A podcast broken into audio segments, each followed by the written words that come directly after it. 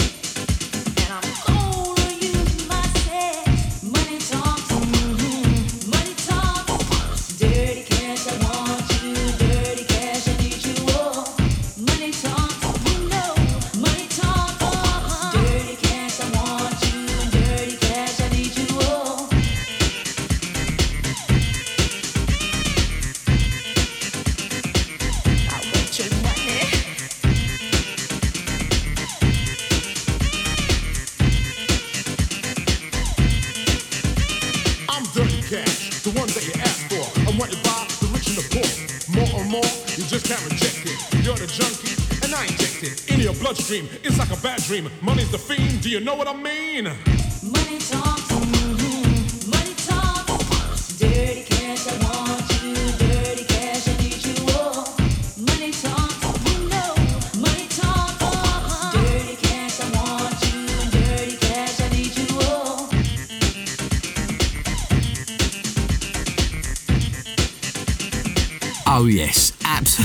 Loving this one. Taking us way back to 1990 with his school disco classic, The Adventures of Stevie V and Dirty Cash. Right, that's it for another week. Hope you enjoyed the show. Make sure you tune in next week. We'll be back with another stack of fat beats as we always do. I'm out of here. I'll catch you guys same time, same place next week. See ya. This is the Toolroom Podcast with Mark Knight.